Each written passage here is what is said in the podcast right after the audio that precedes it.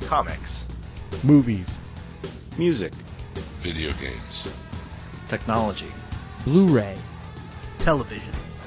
This is the HHW LOD Podcast Network.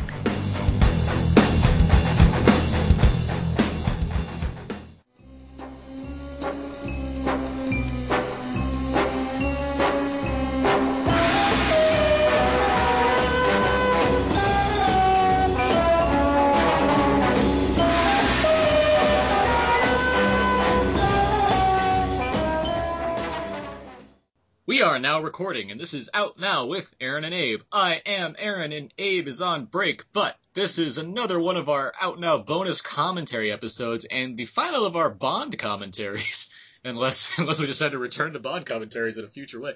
But as anyone that has listened to these already or might be familiar, we, I, myself, and my two guests, who I'll introduce in a second, have been doing commentaries for various Bond movies. We've done one Sean Connery one with one Russia with Love. We've done one Roger Moore one with Moonraker, the underrated Moonraker.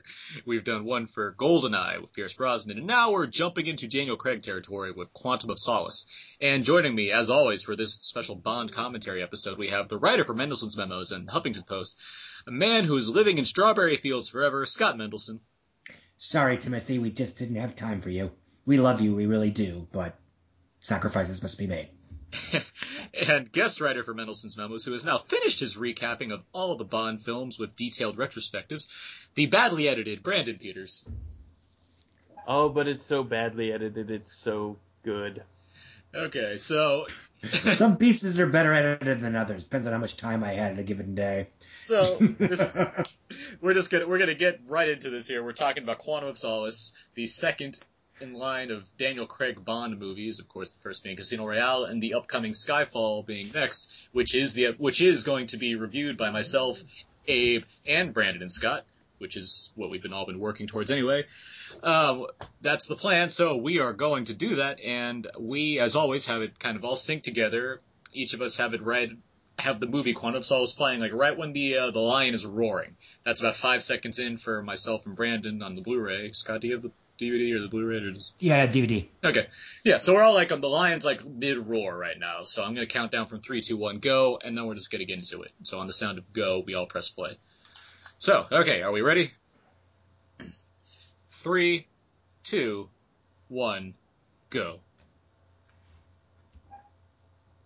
All right. So, all right.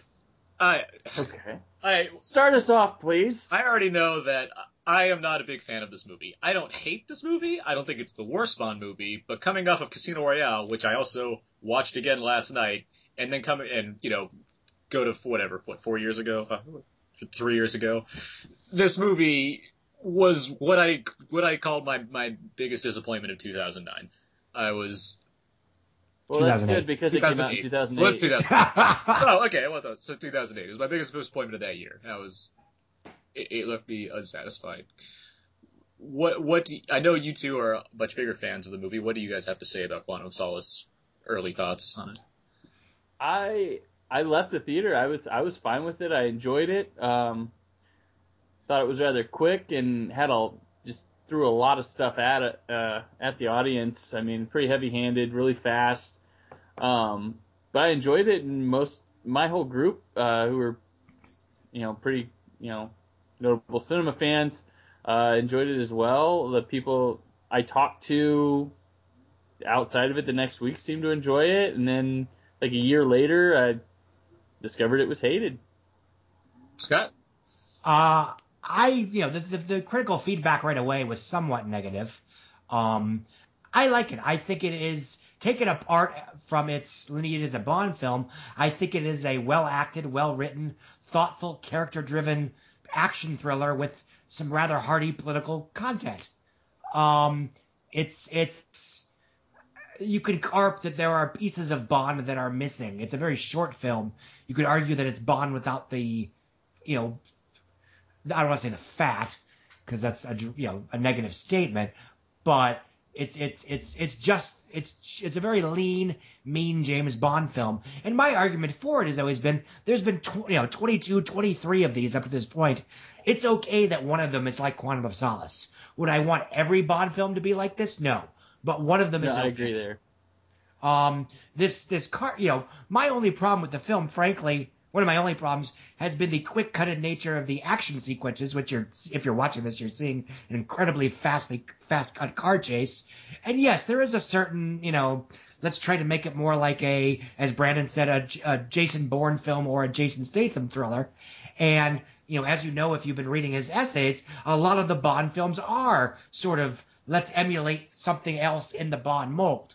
So I don't mind that this is somewhat emulating a Jason Bourne film, both in terms of its action and in terms of its you know political subtext.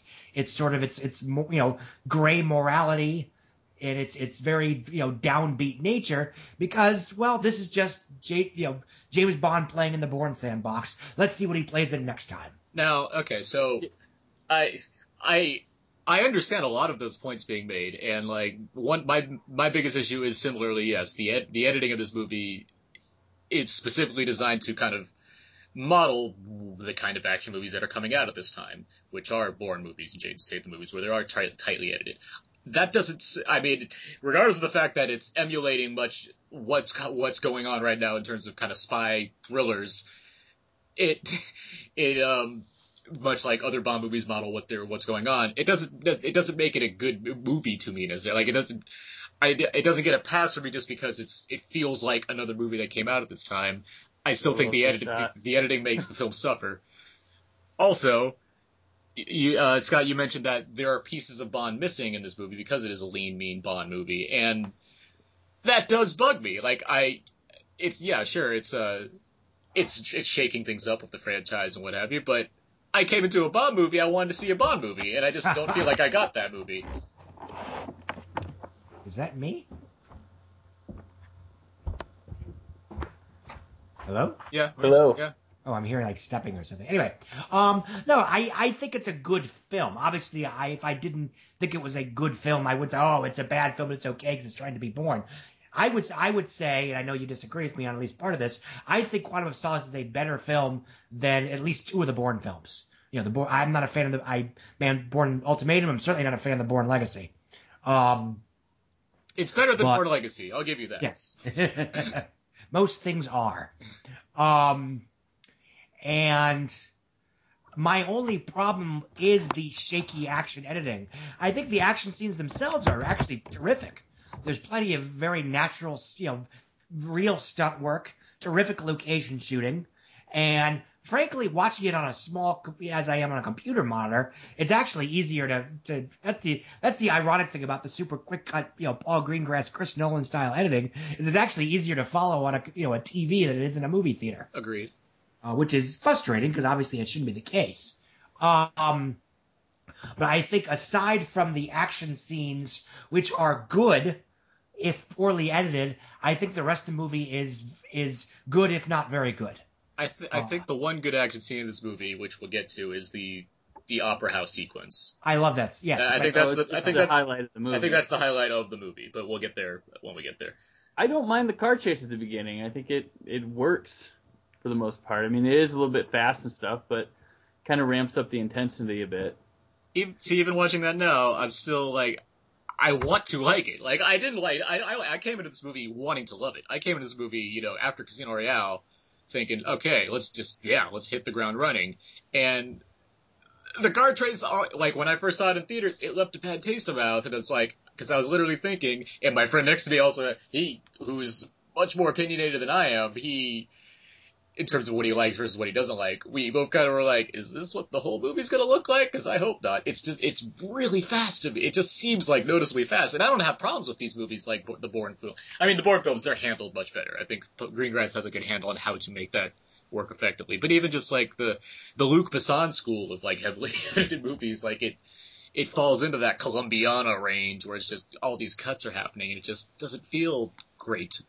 Yeah, I guess I guess maybe I was just surprised. I didn't expect something that uh, with that level of intensity right off the bat. Mhm. So maybe it took me by a s- nice surprise. After the the previous film was rather, you know, slow. It had like a, a fist fight and Bond sitting stalking a guy at his desk. I mean, I, you come into this and it's bam, and then they they reveal right after that that you know, hey, we just picked up a couple minutes later. I do like the idea of this of like how this movie set up story wise. It is basically like the last the last two acts of Casino Royale. That's what this movie Yes. is. Like it's it's less of a a new Bond adventure and more of a here's a, very expanded epilogue to go to kind of cap up this Bond adventure that we told most of, but Casino Royale was already running two and a half hours, so it's like might as well pick it up later on. Like And that's why I think it's cool. There's, you know, there, once again, no true gun barrel sequence at the beginning of this because it's really picking up and finishing off another story.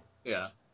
And I like that idea. But even like, we're gonna get to another action sequence here, and it, it, it feels like it just jumps, it keeps jumping right into things. And I get, yeah, it's, it's trimming the fat as, I mean, it's, yeah, it, I'll put that in quotation marks, but, um, it, it's, you know, it's trimming off like, you know, Bond gets somewhere, he gets exposition, he deals with people, You, you, you're getting straight to what's, you know, supposed to matter in this high octane Bond adventure action movie but it just it feels like a lot. It feels like I'm getting a lot of action, and a lot of action I'm not too fond of to in a Bond movie where I want to see more of Daniel Craig be suave and be Bond and not be this guy who's becoming Bond. And like, I'll let you guys talk now, but I, I it'll. Well, get, I mean, yeah, I, I agree that the action is on. I mean, every the plot and the action is on overload, and it and it can be kind of hard for people to comprehend. I've really, to be honest, I've for me, I've not had a hard time taking it all in. I understand people. Some people have complained that they can't follow what's going on in the action sequences, and they, there's some people that have not understood the plot at all, and because they're both being just you know thrust on you at a fast pace and you know, constantly throughout the film. But I personally, maybe I don't see eye to eye with that because I've had no problem Mhm. keeping along with this movie. Uh, I'm not saying I'm some sort of superhuman being. It's Yeah, just, it's just I I found myself able to pick up on it, and there was a lot of stuff I wasn't, you know, maybe did I pick this up right? Did I figure this out? And I going through viewing it again and reading, I yeah, I did pick it up. But I there I did leave going. Did I get everything out of that? I I will admit that. But Here, uh, so here's my. When I watched this movie the first time, again, I was, I wasn't too into it. I was, I was following along with what happens, and I felt I got a good handle on the story. When I got the, when I had the option to see it a second time with my father, who wanted, who's a big Bond fan himself, when I got into the theater, I was watching it. I just, I just didn't care. Honestly, I was watching it. I just felt like it was just too relentless for me to want to keep up with it, and I was literally just unengaged with the movie the second time seeing it. It, it just, it wasn't like a movie I felt like I wanted to continue trying to pick up little details I might have missed the second time. Instead, I just decided to check out. Like that was my reaction. Well, I didn't. I mean, I saw it the first time in the theater, and I, I didn't see it again for another year. I mean, Mm.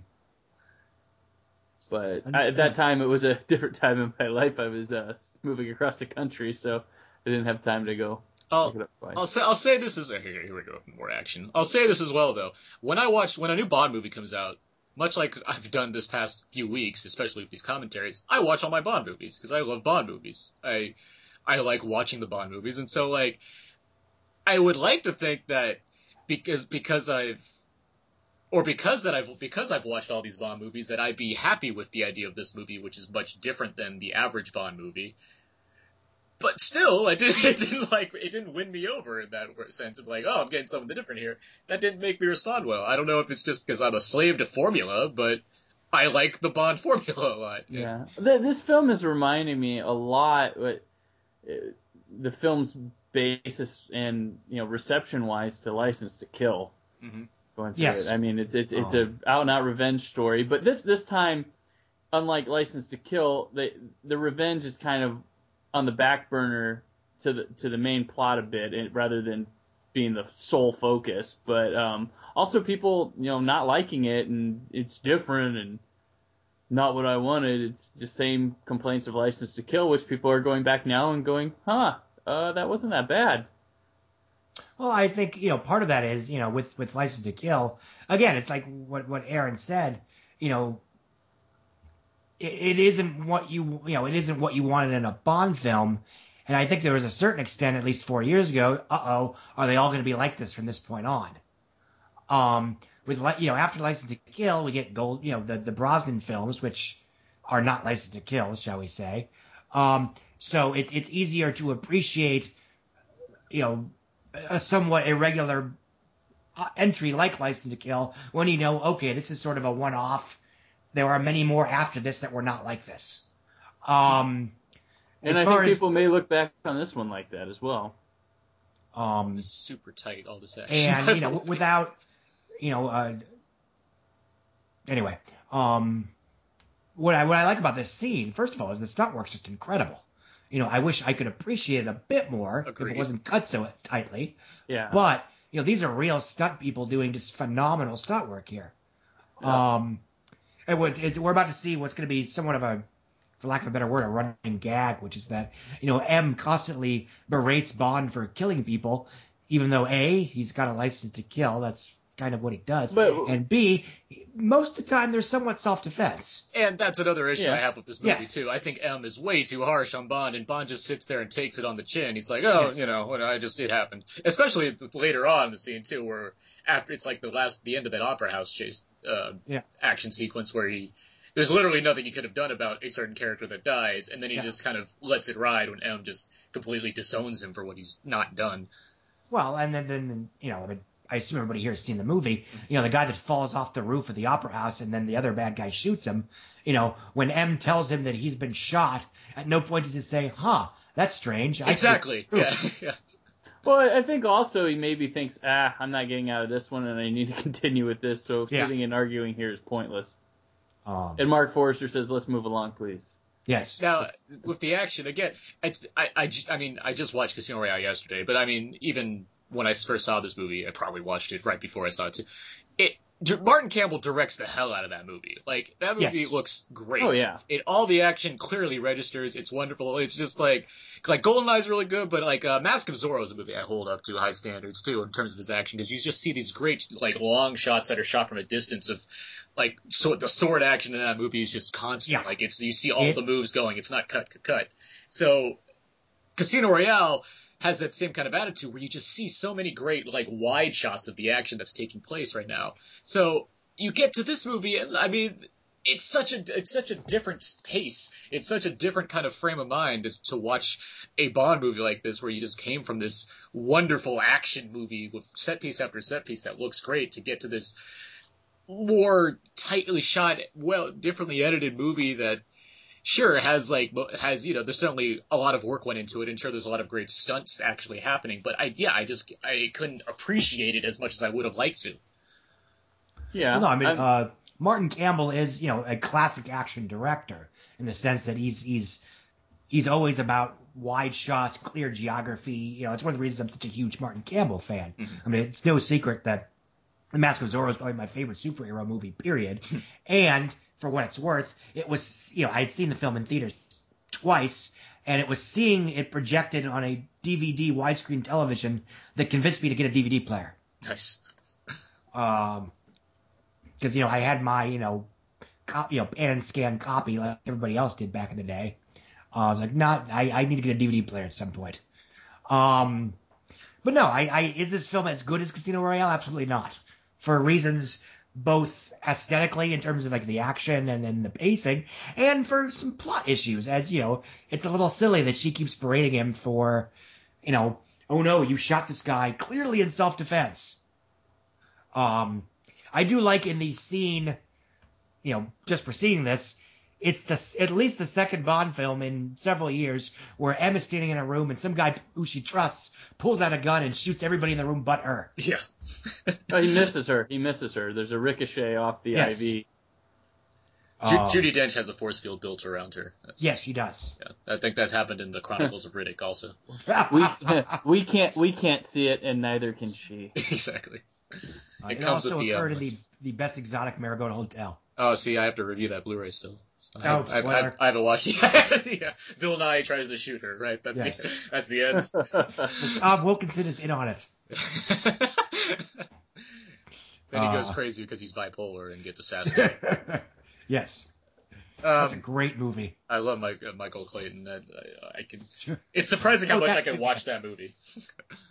Um, so Okay, so um, you you brought up License to Kill before, and I think License to Kill right is the closest movie Bond movie to this film. Is that fair to say? I'm trying to think Yes. of other. I don't think any Yes. other Bond like in turn. Okay. Um, I think to a certain extent, you know, it's an interesting, you know, two film comparison here because you've got you know, The Living Daylights and Casino Royale that were technically, you know, Bond films for their respective stars, but weren't arguably as uniquely suited to the specific actor. And then, you know, the second film, once they're comfortable in the role, you get what you could arguably consider, you know, License to Kill is a hardcore Timothy Dalton Bond film. And to a certain extent, Quantum of Solace is, you know, a hardcore Daniel Craig Bond film. And, you know, it's, it's, it's, you know, situations like that where you could argue that it's, it's sometimes better to have a little bit of, I don't want to say genericness here. You know, it's like the obvious comparison of, you know, Batman, Tim Burton's Batman being sort of a mix of franchise plus personal project. And then you get to Batman Returns, which is hardcore Tim project. Burton, Yeah. which, you know, turned off a lot of people. Yeah, and I've, I've I've argued that Batman Returns is always one of the most Tim Burton films that you can have, but Yes. Uh, it's, I think it's one of his best films, period. Um, as much as I adore the original Batman, it's one of my favorite films. Um, and still holds up. I actually caught a big chunk of it while I was putting my kid to sleep the other night. Um, it's even better if you look at it as a 1940s period piece. But anyway, um, we are now watching Daniel Craig break into an apartment. okay. So so with, sorry with license. Wait, Oh, yeah. Sorry, was there a specific thing you were gonna? No, that was it. Okay, with with so with License to Kill, even that movie at least has humor. this, I Yes. mean, it's not devoid of like its own little self awareness of what kind of movie it is. This movie just also seems incredibly serious, which is another thing. We're about to get one off. of my favorite gags of the movie coming up. okay, it's not. It's after the fight, but the, the another action scene.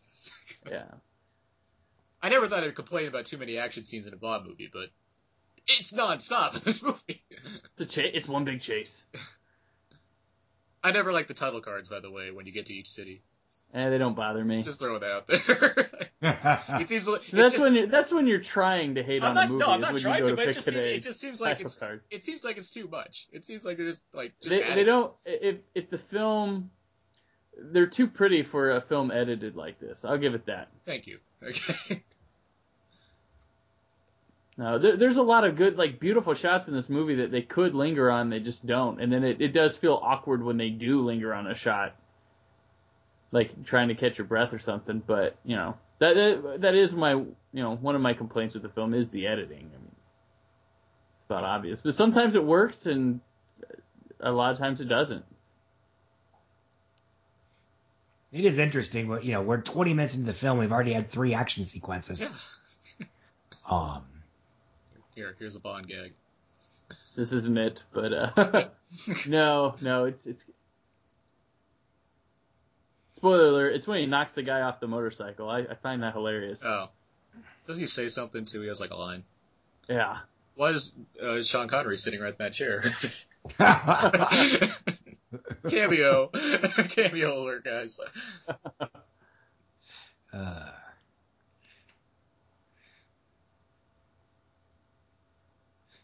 I, I'm not a big fan of Olga Kurylenko. no, either or. I mean, I it's, mean, it's, 'cause- I'm indifferent, but I, I I was rather surprised by her. I've, I've yet to like her in anything between Max Payne and Hitman in this movie. well, to be fair, Max Payne and Hitman, and in your opinion, this aren't very good movies. Yeah, but it helps. But I mean, it, yes. it feels like she was like suddenly escalated into like leading lady stat. Like she she has like Sam Worthington syndrome to me, where she's just like inexplicably in the lead things of things, but like not charismatic at all. I would say the th- same thing about the other woman in this film, actually, Yes. Oh, Gil yes. Arterton, yeah. who is a much you know higher profile name at this point. You know, she's top lining, you know, Hansel and Gretel and the Revenge of the Stupid or whatever it is. I agree, but at least she has a Bond girl name, Strawberry Fields, as opposed That's to true. Camille. that's, that's her name in this movie, Camille. Um, that's actually one of the things I really like about this film, and I know this is jumping ahead about an hour, well, 45 minutes, is when Strawberry Fields is killed, it it actually matters. The characters react to her violent, you know, horrible murder. You know, there's a lot of Bond films where the death of the secondary female is almost sort of, you know, tossed aside as irrelevant. and surprising because her her character's presented as pretty much silly too. Yes. Um, I would you- say though, in the in the better Bond films, the secondary Bond girl that does or does not meet her maker is does give us a significant rea- even like Tomorrow Never Dies has there's the Bond gag. Sorry, I find that funny. I just the Even Tomorrow- underhand Even. Tomorrow Never Dies has a s- as a solid performance by Teri Hatcher in a small role. Yes. Yes, she, she's reflected Well, on. and it does she matter. is. And that's one of the does reasons I like the film. Um, I mean, again, I don't, I, I certainly don't hate this movie. I, I think it, I think it just, it had a lot to live up to and didn't meet that nearly as much as I, I could have hoped for. Following Casino Royale, are you really going to? Yeah. Um, but even- Especially the, but it's- but it doesn't help that it's a- film. It doesn't help that it's a movie you can't like really watch on its own. Like, it's not like I'm gonna pop in Quantum of Solace just because. I mean, I, I, if I, I have to pop in Casino Royale and if I feel like, hey, maybe I should get into this, the end of the story more, then I'll pop in Quantum of Solace, maybe. But Well, It- I- it- I it think depends how much time you have. I think it stand. I mean, I think it stands enough on its own. I mean, all you have to know is Vesper Yeah. died. Vesper died. That's it. You know, and you know, arguably, you say the same thing for Diamonds Are Forever, which is also a terrible Bond film. So maybe it's a bad example. yeah, But Yeah. you know, at that, you know that all you need to know is his wife died at the end of the last film. Okay, cool. And you only need to know that for the first five minutes. Pretty much. I, I mean, I guess I mean, like, if I'm gonna watch an action movie and I want to watch a Bond movie, this isn't the movie I'm gonna pick up. If I want to watch an action movie from this kind of year, Yeah. this era, I'm gonna, I'm gonna pick up a Bourne movie. Like, uh, it's not, Yeah. this isn't, this is the movie I'm reaching for, ever. this guy, what's his name? What's this actor's name? I have no idea. Character is Dominic Green. Dominic Green, which is completely different from what his name is. Matt, uh, Matt, Mathieu Amalric. He was in Diving Bell and the Butterfly, and it was, I was the reason I was excited to see this movie too, because I'm like, well, he's amazing in that movie, so clearly he's a Bond villain, I can see that, and, and then he, he shrieks with an axe at the end, and it's hilarious. They went they went for way too real with this guy. It's it's just no fun. And he has crazy eyes. Yeah, they was oh he's got eyes like the devil. No, okay. No kidding. Um, well, no, I think it was, you know, and whether it works or not, like License to Kill is an attempt to dial back the villainy to something, you know, plausible and real world, you know, relatable. And I think that's, you know, where Paul Haggis comes in is, you know, the obvious, you know, liberal guilt that pervades this film. Um, and one of the things I think is kind of amazing about this picture is that America is the bad guy. Uh, you know, there are any number of films where there are evil American agents that, you know, eventually it turns out, no, no, you know, the, you know, the America's working undercover and it's really okay. And I kept, you know, when you find out that Felix Leiter's partner is this, you know, corrupt, you know, what have you, who's enabling this, this dictator and this, you know, basically a stealing of the country's water resources, you keep waiting for the other shoe to drop and it really never does. Uh, it just this is a British film and the Americans are bad guys, and I thought always thought that was kind of cool. Uh, yes, there is a brief nod to the very end where you know Felix's partner gets fired and he gets a promotion, but that's only after Bond steps in and saves the day. I do like Jeffrey Wright. He's, he's solid. Yes, Oh, again, Oh, I- he's terrific. Uh, yeah, he's, where's Jeffrey Wright been lately? I haven't seen him in a while. He, he was like starring in everything for like a couple years there. Well, he was in Source Code just last year. Okay, that's, oh yeah, Not not smoking a pipe. source code.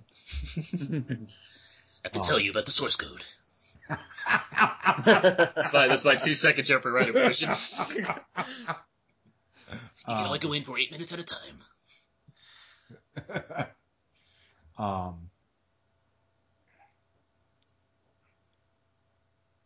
Okay, we got a tall, lanky guy here with his super Elvis. awkward glasses. Yeah, that's right, Elvis. That's right. Did uh, I'm sorry, we we've jumped. This movie moves so quickly. Did Mr. White get shot too? Is he dead? No, no, No? We'll see him again at the uh, the opera house. That's where right. he- Okay, okay, I could yeah. Everybody meets up at the opera. Anyway, um, but it is kind of confusing because when you see him at the wherever he's being interrogated, you see him knocked over and you think he's dead, and then magically he shows up again at the opera. Well, no, they they acknowledge that he's fled after Oh, Bond's okay, fair enough. Yeah. He was, you know, he was shot in the leg and just put through like a horrific car chase sequence and then knocked over in a chair and tied up. But he was able to escape that scene because no one else was looking after him. Oh, he has hot, he has quantum on speed dial, so Yeah, he has Quantum was Uh, Blofeld, save me! Sorry, you were saying. So we have Quant- Quantum's like the the new Spectre. Is that our, Yes. Yeah, yes, not Spectre. it's the new Spectre. Spectre 2.0. Yes. Inspector Gadget. We got a um um, I like the, I like the idea of bringing back some kind of overarching villain. I Yeah. don't I don't want Scott. I don't want you to tell me if that plays a factor or not in Skyfall, but I, I do like the idea of that being something. Fair enough. Um, but no, I, I I like the idea that you know it's not a matter of this evil organization that's trying to take over the world. They basically already control the world. It's implied anyway. Yeah. Uh, you know, they've already won. So, you know, in this film, at least, um, you know, Well, they basically have to fight. You know, they have to stop them and take them out of power. It's sort of it's a She-Ra situation versus a He-Man situation. Where the earlier films, they you know Bond and the gang were He-Man trying to defeat you know Skeletor from taking over Castle Grayskull. While in this film, you know with Quantum, you know Hordak's already taken over Hysteria, whatever it's uh, called, wherever She-Ra lives, and they have to sort of fight back. This is a different dynamic. Well, and a lot of people have complained that the the, the villain plot of this is kind of weak, but I'm I, I don't think people are seeing it that it's it's just merely one little piece of massive numerous plans that they have going on. Well, I mean, and to be fair, you know, this guy takes the water from them and you know sells it at a premium. Thousands of people are going to die. Yeah. It's not like the guy's going to say, "Ha ha, you have to pay 10 cents more for water. Gee, that stinks. You know, it's going to cause the dehydration death of thousands of people. But that, I mean that that plan is ultimately just one little sector of Yes. their plan. It's not the end game for Quantum, and I, I think people saw it as that. Yeah. No, it's just one, it was the, you know, one of their operatives and what he had planned on Tuesday. Yes.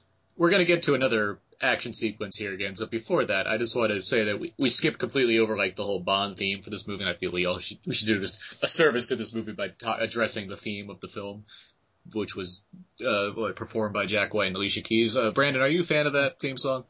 No. No, Scott. No. Yeah, No. I'm, I, I'm not a I'm not a big fan of it. I like the concept of it. It's like, eh, all right, do a duet and make it kind of hard rocky, but yeah, it, it doesn't. I don't like I, Give do. I don't like them like squawking at each other during the choruses. Yeah. Like like I can be louder than you. I think it Oh. should have been just Jack White with, uh, doing the instrumentals with Alicia Keys singing. That would have been so much better. Yeah, I agree. Um, So anyway, getting getting back to the uh, the action at hand. When this scene came out, I remember being happy just because the movie finally slowed down and we were like, all right, now we got villain stuff going on, so at least I can get into the plot more and not. And then and then this scene like happens and it just felt like it felt like oh here we go again. Bond's kicking it into gear like it's just relentless. It, it just I haven't seen Bond act like James Bond so far in this movie. I think that's my issue. I haven't seen like a cool Daniel Craig. I've just seen really determined Daniel Craig who's constantly he just seems really angry the whole time. Well, he I is. mean, it's That's kind of idea. the he purpose is right. of the film. He is angry, but it's still I want to see a Bond movie. like I'm not having much fun. I'm just having like scowling Daniel Craig just going after whatever he's going after, and it's just uh, uh, Now, of course, you know, this is a classic, you know, idiot plot example. If he had just let her shoot the guy, the movie would be over. yeah, really. So, darn. And again, you know, maybe it was sort of a commentary on how, you know, Bond wasn't always able to detect which damsels were actually in distress. well, he's not thinking straight. He's you Yeah. know that's what M's trying to show him through the film. Which is Um, a fair reason to, that you could argue as to why she's berating him constantly because she needs her agent to be under control. yes. And just because Um, you have a license to kill doesn't mean you have to use it.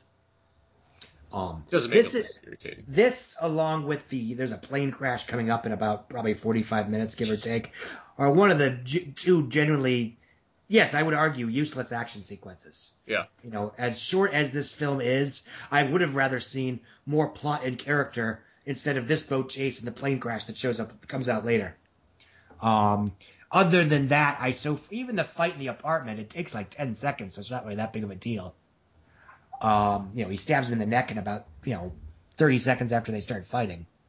Um,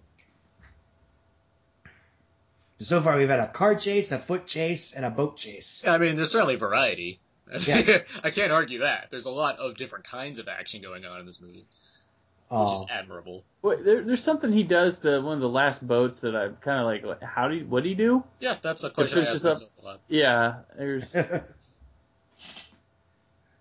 I have no idea what Right it is. there, yeah, Like, like yeah, like what just happened? Like, and no, this right here, yeah. He takes the puts it- anchor. let's just or- let's, let's detail it out. He puts the thing on, and then for I- some reason, yes, I, I, for some reason, the boat completely flipped like that. yeah. Eh, I'll go with it. The fast acting Yeah. act and anchor, I guess. I was just wondering if someone could explain it, but I, I'm okay no, I, with I'm it. but- clueless as to what happened just then. Um, well, that's okay. For a year, you know, every time I watch Living Daylights, I honestly, I don't know how the, his partner is killed.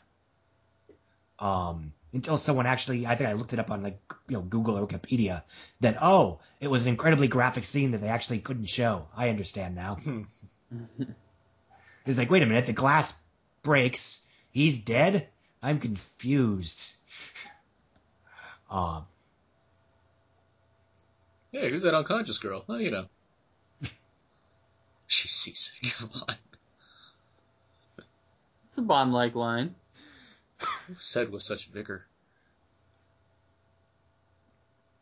Let me okay. Let me. I can get into Bond a little more. Um, Daniel Craig. I like him. I like Daniel Craig as James Bond. At the same time, even in Casino Royale, there's there's something that bugs me about just the way Bond is presented, and it's it's less that has to do with Daniel Craig's ability and like how they've structured him. It's more of these are the movies about how James Bond became James Bond, which is obviously the intent. And coming off of what 20 other movies, I like having my Bond who's already established as this cool guy that knows how to get around and you know is completely suave and gets women and goes through his action without much care, especially in the Roger Moore days. And it does kind of bug me that I mean we don't have all those Bond pieces here yet. Yeah, I well, okay. I first off, I do like this movie. I enjoy it, Mhm. but I at the end of Casino Royale, I felt that you know it was set. Bond was there. We're ready to go.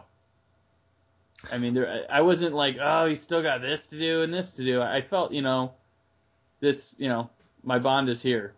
He's, Uh, you're right. I I agree with there, you. there really, I mean, wasn't a, any. I wasn't necessary to keep going on that. It was already stated, and this is, you know, excess. I don't mind it, but it really, I mean, truly is. It was taken care of in the last film. It feels like a regression of character.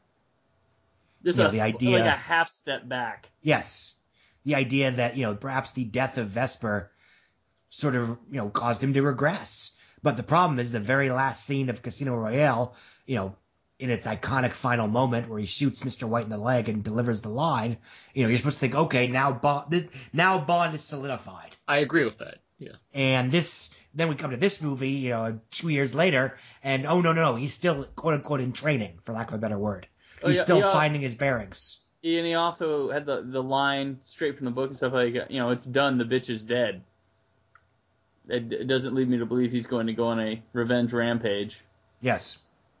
Um, But he does. Well, he learns that she was under different circumstances in this film, right? Or at the end. yes. Correct. Yes. So Um, retconning and going forth, but um, it to a certain extent, it's almost similar to the Matrix and the Matrix Reloaded. Keep in mind, I like both Matrix sequels quite a bit, but I'm not gonna, you know. But at the end of the Matrix, you're basically okay. He is the one. He can basically manipulate the world. He's gonna hang up that phone and poof, he's gonna destroy the Matrix and free everybody because he has that ultimate power. And then you get to the Matrix Reloaded, it's like, oh no, now he's just sort of like a monk that can fly and fight pretty well. what I like, and I don't want to get too much into Matrix, but what, what Yeah. I like about Matrix Reloaded is that he's less of a god and more of a he's the heavy that Morpheus brings with him to handle action sequences. Yes. And I always kind of like when I watch Matrix now and it gets to the end, I always think, well, what if that scene takes place like after the events of Real Revolutions, even like that final epilogue tag? like it's That's interesting, yeah. because it doesn't make much sense to me about what you're saying with how Reloaded starts and where Yes. the Matrix ends. So I just kind of I kind of fracture that out. That's kind of how I approach it now. Because obviously it's like it's more of the Wachowskis didn't you know realize that they're gonna make two more movies at that point. So yeah. But I, that's how I kind of think, I picture it at this point. I'm just like, I don't even think about that scene. I just kind of like, it ends and then he's reloaded and Revolutions happens and then, then you get that phone call from Neo and he flies away. Like that, that just makes sense to me. Anyway, let's get we, we got Jeffrey Wright on, and he's he's cool. I like he's he's a solid Felix. He's my favorite Felix. It's, it's Jeffrey Wright. um, And this actor David Harbour, who I've seen in a lot of things lately, he's a lot heavier here than he than I've seen him recently. He was in End of Watch, his most recent thing I've seen him in. But uh, and he doesn't have a mustache. um, and this was the, the the subplot that I was referring to earlier. You know, again, you're sort of expecting to hear that oh, you know, the American agents are only pretending to be corrupt, but they're really undercover to get Peter Gr- or Green or whatever this guy's name is. Like, oh no, nope, they're actually pretty much corrupt. uh, which again, I thought that was that was certainly very different from most Hollywood blockbusters, even a British one, arguably. Um, and I, I, I like the politics of this film, even if it is, yeah, there's a little bit of you know liberal fantasy thrown in there. The idea that only James Bond can save the oppressed people from the evil water thieves.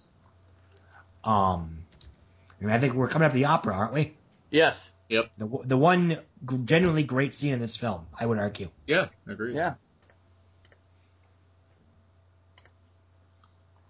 Like I, I feel like this is, I, I, if like Marc Forster had like ideas for this film, this is one of the scenes where he's like, I got this. Like Mark I mean- strange choice for directing, by the way. I, I, I'm not. What, what did he do to prove himself as a capable Bond director? Uh, Daniel Craig liked him. Okay, really, fair enough. They gave him, they gave Bond the, his binder of directors, and uh, I- It, I mean, it, it's not that he was the final choice, but he was kind of one that Craig mentioned he liked. And Craig- then with with Forster, he brought on the uh, Bourne Supremacy, Bourne Ultimatum second unit directors. Yeah. yeah, that, that's, not, action. that's not surprising at all. Surprise! Was Daniel Craig in a Marc Forster movie beforehand? I don't know. Like he was in a San, a Sam Mendes movie beforehand. yeah, way beforehand.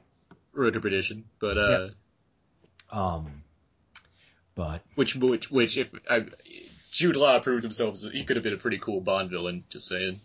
Just if I look at Road to Perdition, hey, he still can. he still can. old. Yeah, that's true. He's there's no, nothing stopping him. Uh, but um,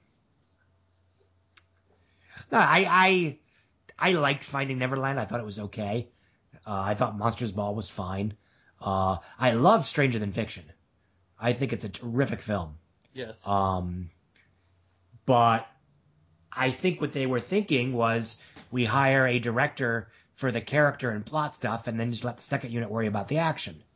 And I think from what I've gathered, and if I'm wrong, if someone correct me in the comments, that's sort of how Mr. Forster approached it as well. He sort of said, okay, I've got the Bourne team. They can take care of the, a lot of the action stuff. I'll just, you know, whatever ideas they throw my way, I will agree to them because they know what they're doing.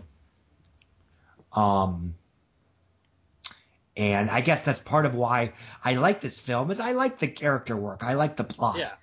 Um, I- I don't like the action necessarily, but that's one part of the film. For example, on the other hand, Die Another Day, which is one of my least favorite Bond films, has terrific action in it. Yeah, it does. Um, amazing, amazing action sequences. But it's because everything else is faltering. I would argue it's a terrible film. give, give or take the, the heavy use of surfing in that movie, but yeah, Yes, that's yes. great action in that movie. Um, oh my god, watching that recently too. Jesus, that's a movie.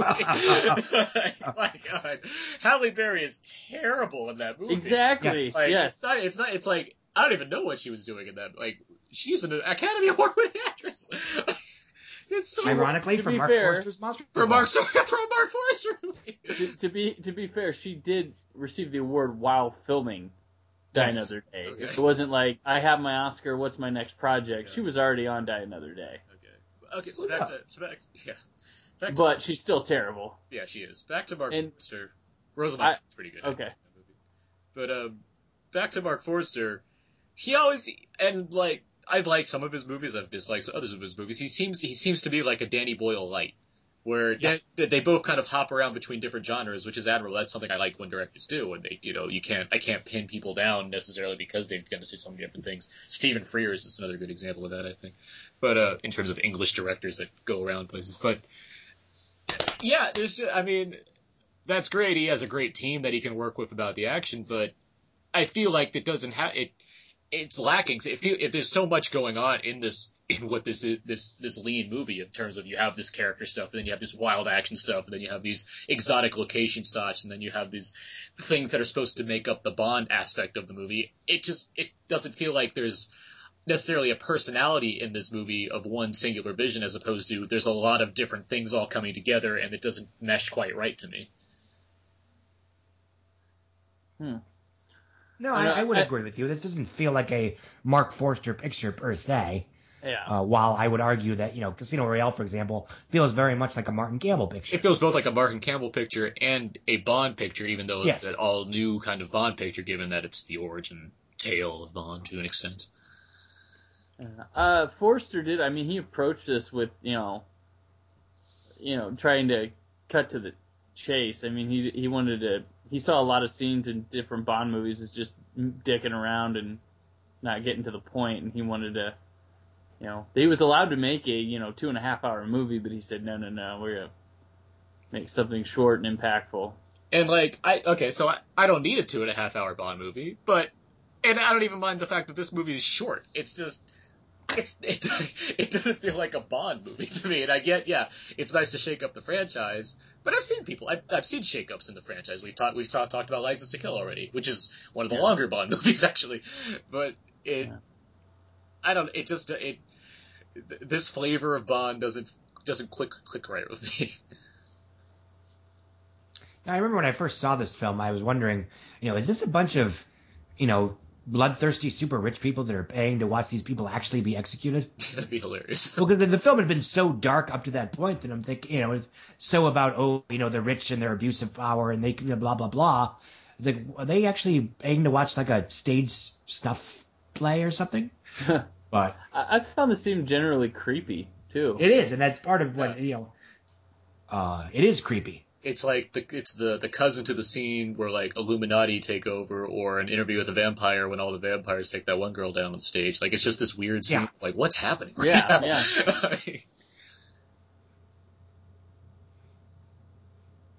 Like, it, And it's kind of makes you uncomfortable for Bond in the situation, which is really weird. Crazy eyes.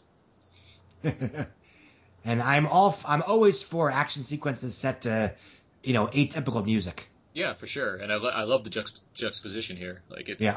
this is I mean again this is this is the action scene that I'm like I I'm good with this one. This one's really Yeah. cool. This It's very stylish.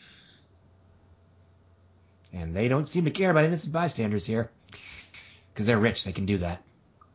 Um, even the editing, I think it because of the way because of the way they're utilizing music and just kind of the energy of this action sequence. I don't mind the editing here. yeah, I wish it was a little slowed down. Oh just yeah, I agree with that. I mean, Yeah. yeah, but because I like this sequence a lot in theory, this is one of the sequences where the editing does bother me because I wish I could have a better, clear geographical sense of what's going on. Who's being shot? Who's not being shot? You know, et cetera, et cetera. well, we saw Crazy Eyes bring out his gaggle of henchmen, so Yeah. it's like okay, those guys are probably gonna die. Okay, so here's this scene. So Bond drops this guy, right?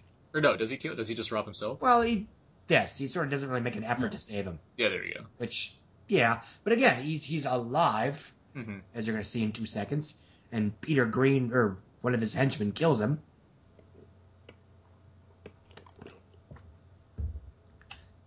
And you know, at no point does anyone, you know, does he ever say, "Hey, I didn't kill him"? I think that was the French equivalent of Gary Cole lumber. yeah.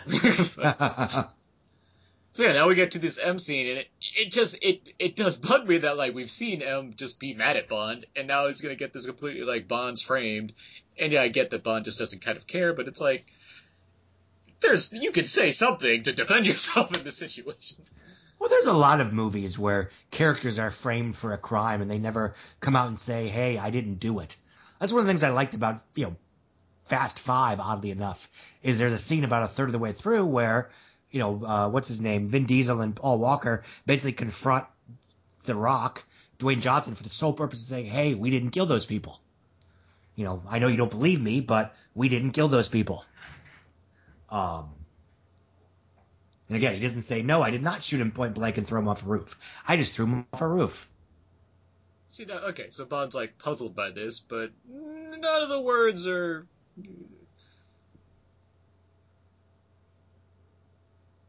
And it's not going to make any difference at this point, though. Whether M believes him or not, there's evidence to the prime minister that he was shot, possibly by Bond. So, okay, Casino Royale. One, an issue I had is that the word ego, I think, is said way too many times in that movie. I- Yeah. I, I think it's like, oh my god, I get it. Bond's, yeah, he's got an ego, and like, but Eva Green's just like, oh, your ego is making you're gonna lose this game. Your ego, your ego. This movie is just like Bond, stop, Bond, stop, Bond, stop. It, it has that kind of thing. I don't know if that's a Paul Haggis touch of re- making Well. making sure the theme resonates. Here we go. We got a we got a Bond moment for you here. Yep. Yep, there you go. Um, well, that's one of the things that sometimes annoys me about certain Chris Nolan films. This is the, I guess, arguably the Batman pictures, is that they basically pick one word and use it like it's a new vocabulary word. Things are worse than ever. It was like chaos, chaos, fear, afraid, chaos, fear, afraid. um, and I don't know if you guys have been watching Homeland. I have Yes. been watching the second season. You have not or have? I have not been watching the second season. Ah, Um, well, this this isn't a spoiler or anything, but if you take a drink for every time someone utters the phrase "attack on America," well, yeah. you, you will you will die. That sounds like all of 24. But uh, Yeah. Um. I, But I like that um that uh Giancarlo Yes. Giannini Mathis's character. I like that he came back. continuity, yay! Um. Especially because it's pretty cold what happens in the um, Yes. in the end Yeah. of Casino Royale. Um. Which I guess so that means was Mathis innocent in Casino Royale? Yes, he was. Yes. It was just he- it was he- just um Mads Mikkelsen lying about saying your friend Mathis was my friend Mathis. Like Yeah. yeah. it's It like was, it was the setup. But then even Bond's like, it just proves that she was, that she was also with him, not that Mathis is innocent. It's just like, Yes. damn, Bond's cold in that movie. Yeah. so it's like, good, good thing they come back here. I like you know this is one of the few moments where he you know has a full length conversation with somebody. Frankly, He, he lets his guard you know down. it's it's a character moment, and you know. In the, I would argue in the latter half of the film, because we are halfway through this film right now. Yeah. It's a little more character driven than the first half, which is just, you know, boom, boom, boom, boom. Um,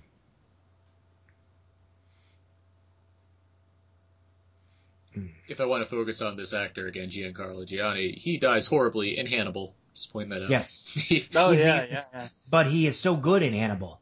The He second is. act is superb. And every time He's- I watch should been Hannibal, the main character of the entire Yes. story. yeah, he really is. Yeah.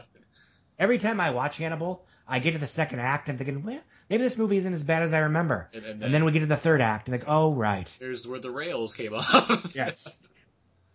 I mean, each story needed to be Hannibal Lecter in a, in a different adversary in a different way.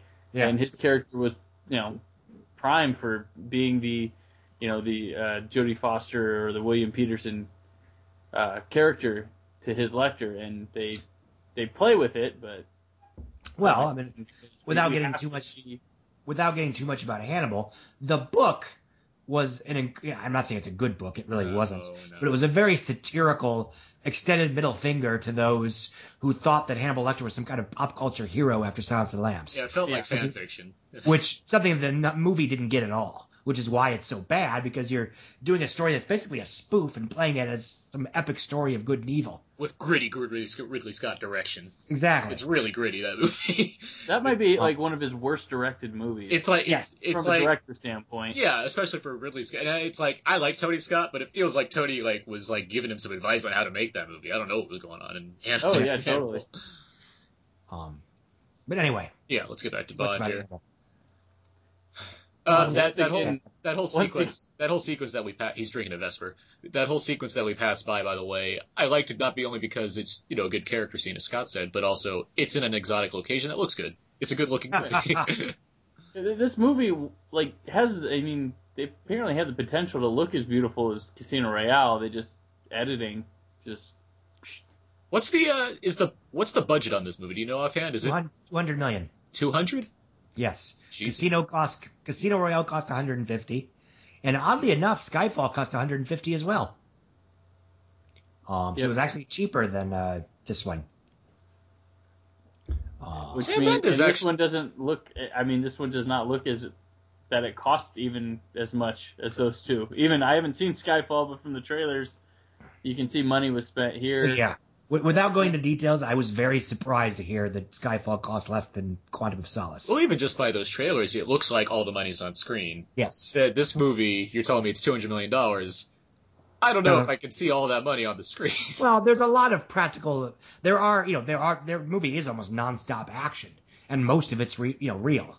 So that, you know, it's cut to pieces, so we can't necessarily appreciate it. But, you know, I'm sure that's where most of the money went. yeah, It's just on staging the various action sequences. like Casino Royale. God, title card. To Casino Royale.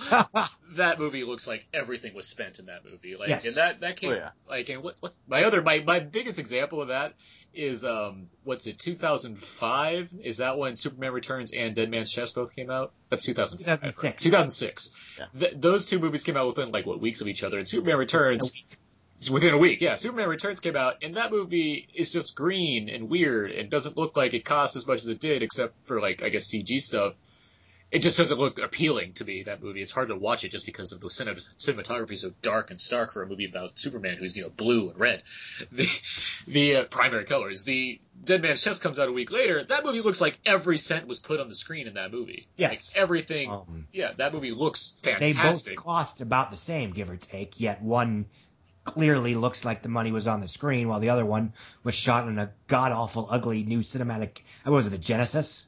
I, I think so. Yeah, Um, Bryan Singer. And yeah. you know, I, I I remember, I, you know, I did see it in the theater once in IMAX to be fair, so it was blown up a little bit. with the 3D, with the, Yeah. the select 3D scenes. Know, take off your glasses, put them down. Take Yeah. off your glasses, put them down.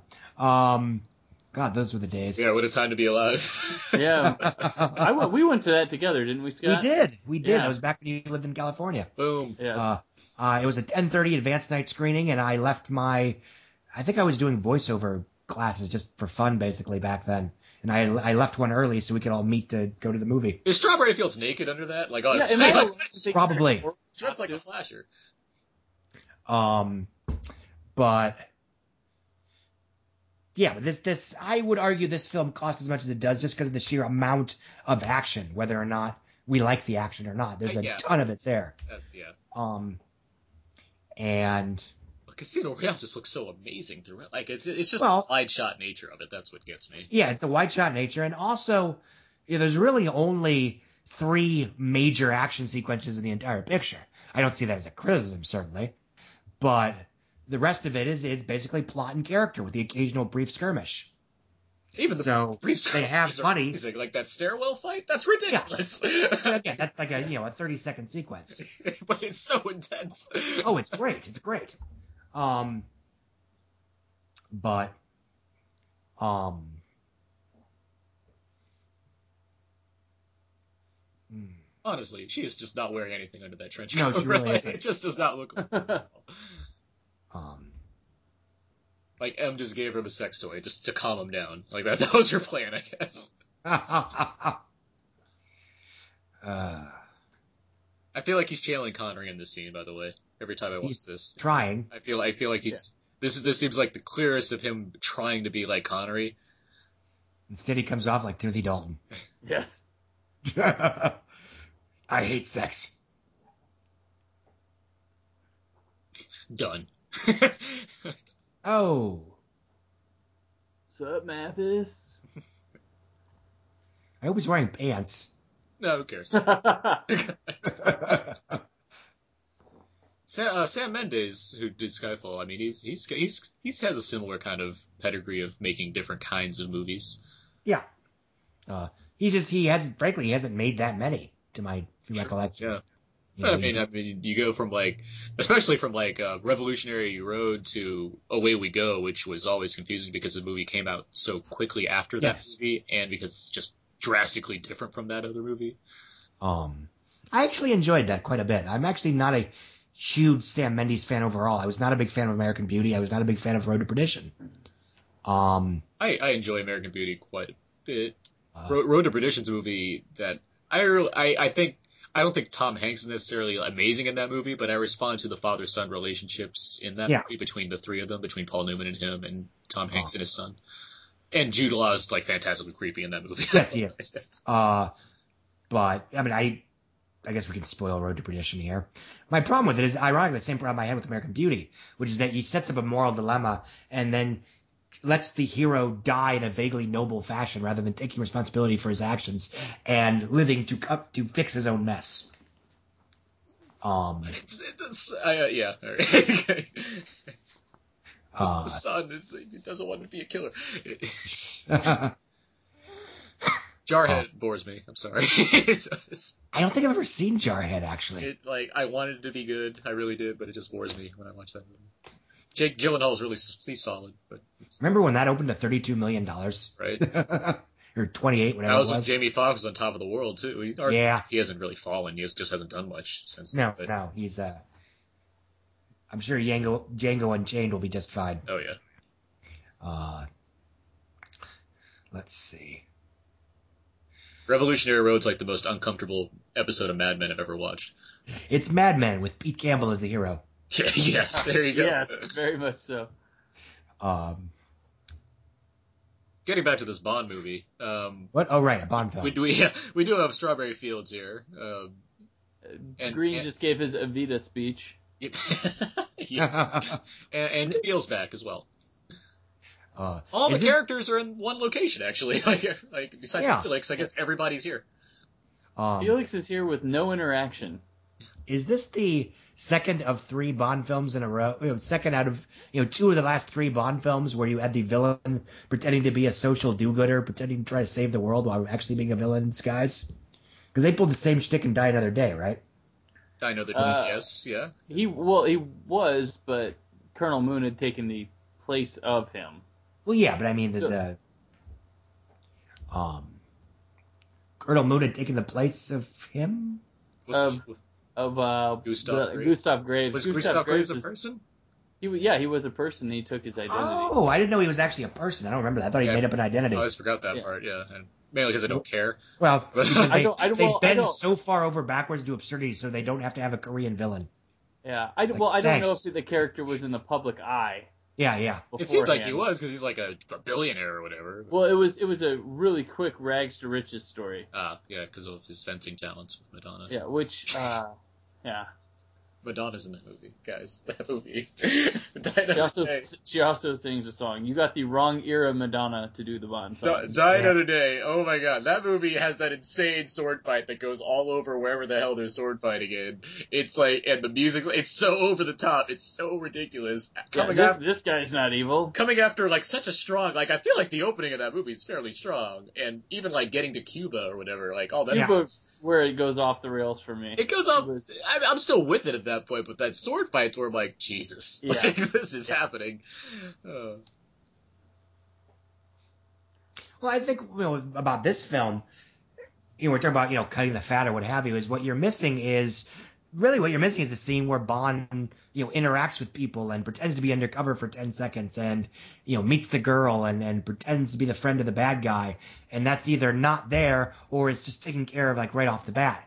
In a way, it kind of reminds me of Moonraker, which also skips sort of to the third act right off the bat, so to speak. well, I mean, like Tomorrow Never Day, turn out, bleh, Tomorrow Never Dies does that too, to an extent. is true. yeah, That's true. Um, it's also a relatively short Bond film. That is, yes, it's come, especially It's after, only about 10, 15 minutes longer than this one. yeah, like Gold, Goldeneye was fairly, I mean, it, that's a 100, 200, 130 minutes, like that's not like super long, but it's, it's longer, and so yeah, Tomorrow Never Dies. blink, blink, or else you'll miss his toupee. There you go. I saw it. Tomorrow, Tomorrow Never Dies, yeah, there is, oh, Felix is here, okay. Yeah. Everybody's at the party. Remember, I, I don't watch this movie often because I think it sucks, but I mean, it, Fair enough. no, I don't watch the movie because I, you know, I don't care to that much. But uh, yeah, I forgot Felix is there. Um, well, this is the only third. This is the only third time I've seen it. Uh, I saw it once in theaters, once on you know when it came out on you know DVD, Blu-ray, and now I'm watching it again. Yeah, I saw it. Uh, yeah, actually, this is my third my third full time watching it. I believe this is like my fourth or fifth. So, so it's one we all don't just pop in and watch all the time. No, no. Um, but I would say that with most Bond films. I mean, even the, you know, even ones that I really, really like, like you know, World's Not Enough. I've only seen that a handful of times.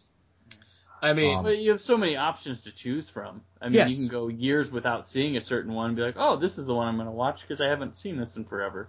I I mean, I I you know I watch movies all the time and have tons of things to do, so it's more of having a Bond movie come out every couple of years is a good excuse for me to get all my Bond movies in. Yeah. And I, I think it it's it speaks to how much I enjoy the Bond franchise just because there's 22 movies here and I've watched maybe 17 of them in the past few weeks. So it's like, sir, I clearly enjoy Bond movies. I'm happy to like get them out. Oh. Like, finds it- yeah, that's really sad for Mathis. But uh, I mean, it, it. I'm happy to watch these movies, and so like this provides me a good excuse to do so. The um, getting into Bond movies in general, like when I was younger, I mean, I guess I mean, technically, I guess I grew up with the Pierce Brosnan movies to to say that, but even before that, I was into Bond movies because you know they played the Bond marathons on TV before I had like DVDs and I had my VHS copies of it, or like if if TBS is playing a Bond marathon when I'm younger and I don't have any other way to watch them, I'm gonna be digging digging in and watching those Bond movies. Like I just I generally enjoy watching the franchise, even if it's playing View to a Kill on TV. I'm like, all right, whatever, I'll stick with this for a while. One of my earliest Bond memories, I think, is watching Roger Moore run over alligators and Live and Let Die. Hmm. I still enjoy that. I love that. Bond style. I've I've seen where that's ridiculed, and I'm like, well, it's it's fun. Bond style. It's Bond to me. I mean, that's Yeah. you.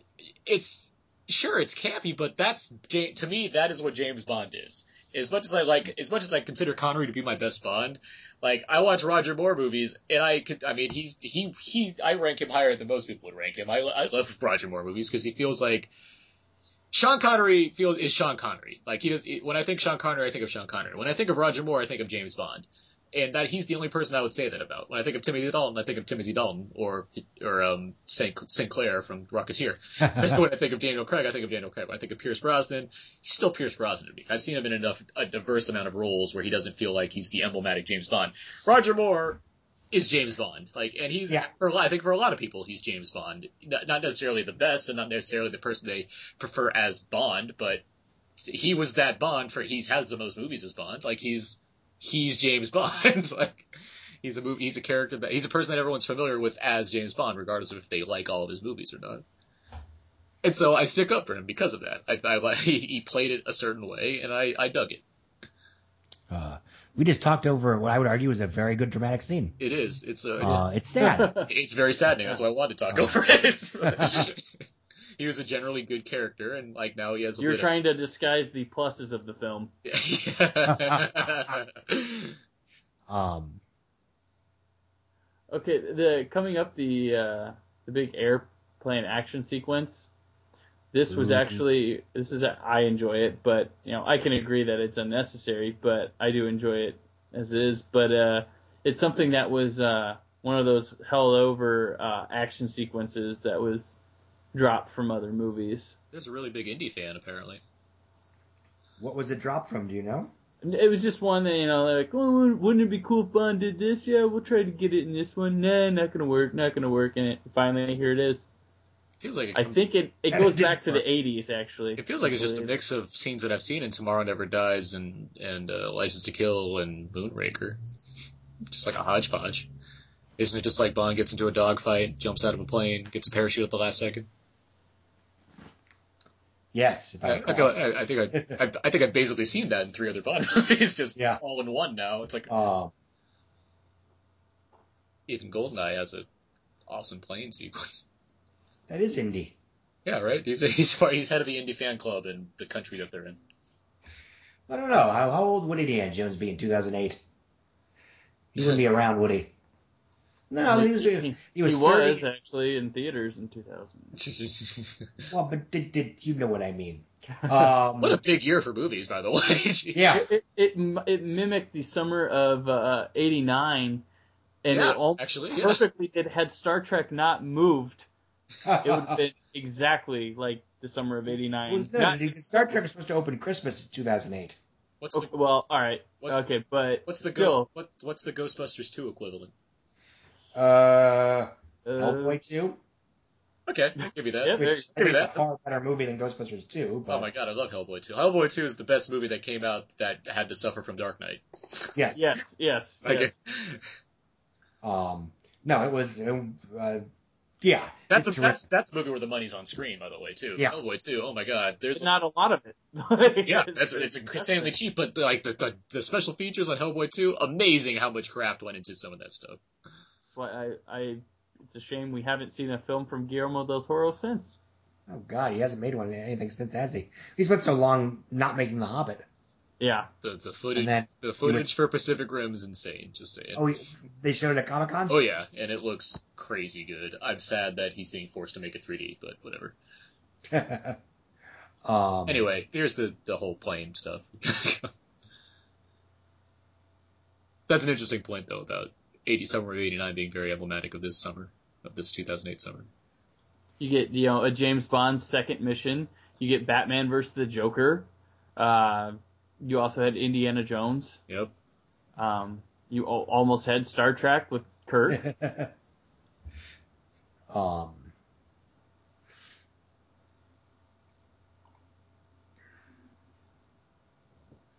and of course, you had Prince Caspian, like look who's talking.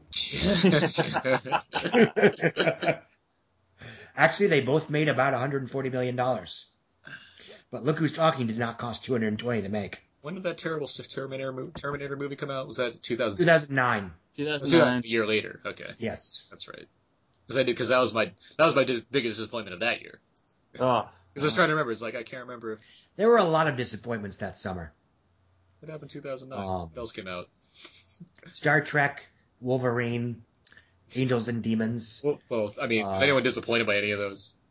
Uh, well, Wolverine was terrible. But I was were you not a- disappointed? Fair enough. I, but Wolverine, I think, is the best movie that the '80s never made. That's what I consider. If, that, if, if Wolverine, even the even the level of CG in that movie, if Wolverine came out in the if like in 1987, people would love Wolverine. It's a perfect Oh. like Reagan era revenge movie. I Yeah, can see yeah. where the girlfriend that. dies just so he can go no. I think there's there's four overhead screaming shots in Wolverine. um, I was disappointed by Star Trek. I it was not as good. I mean, it, it's I have issues with it. I, I like hearing that just because I'm not a fan of that stuff. Well, I don't I don't dislike that Star. Well, no, I don't. I don't, I'm not a Trekkie. I don't care for Star Yeah. Trek at all. I'm incredibly indifferent to Star Trek as a series in general. Watching Star Trek, the J.J. Abrams one, I was like, eh. I liked the first hour, and then all those convenient things happened at the same time, where Kirk was thrown off a ship onto a planet where a vagina monster attacked him. Spock comes out of nowhere, saves him, and gives him all this exposition. All of that within like And it's and Scotty's takes him to Scotty. too.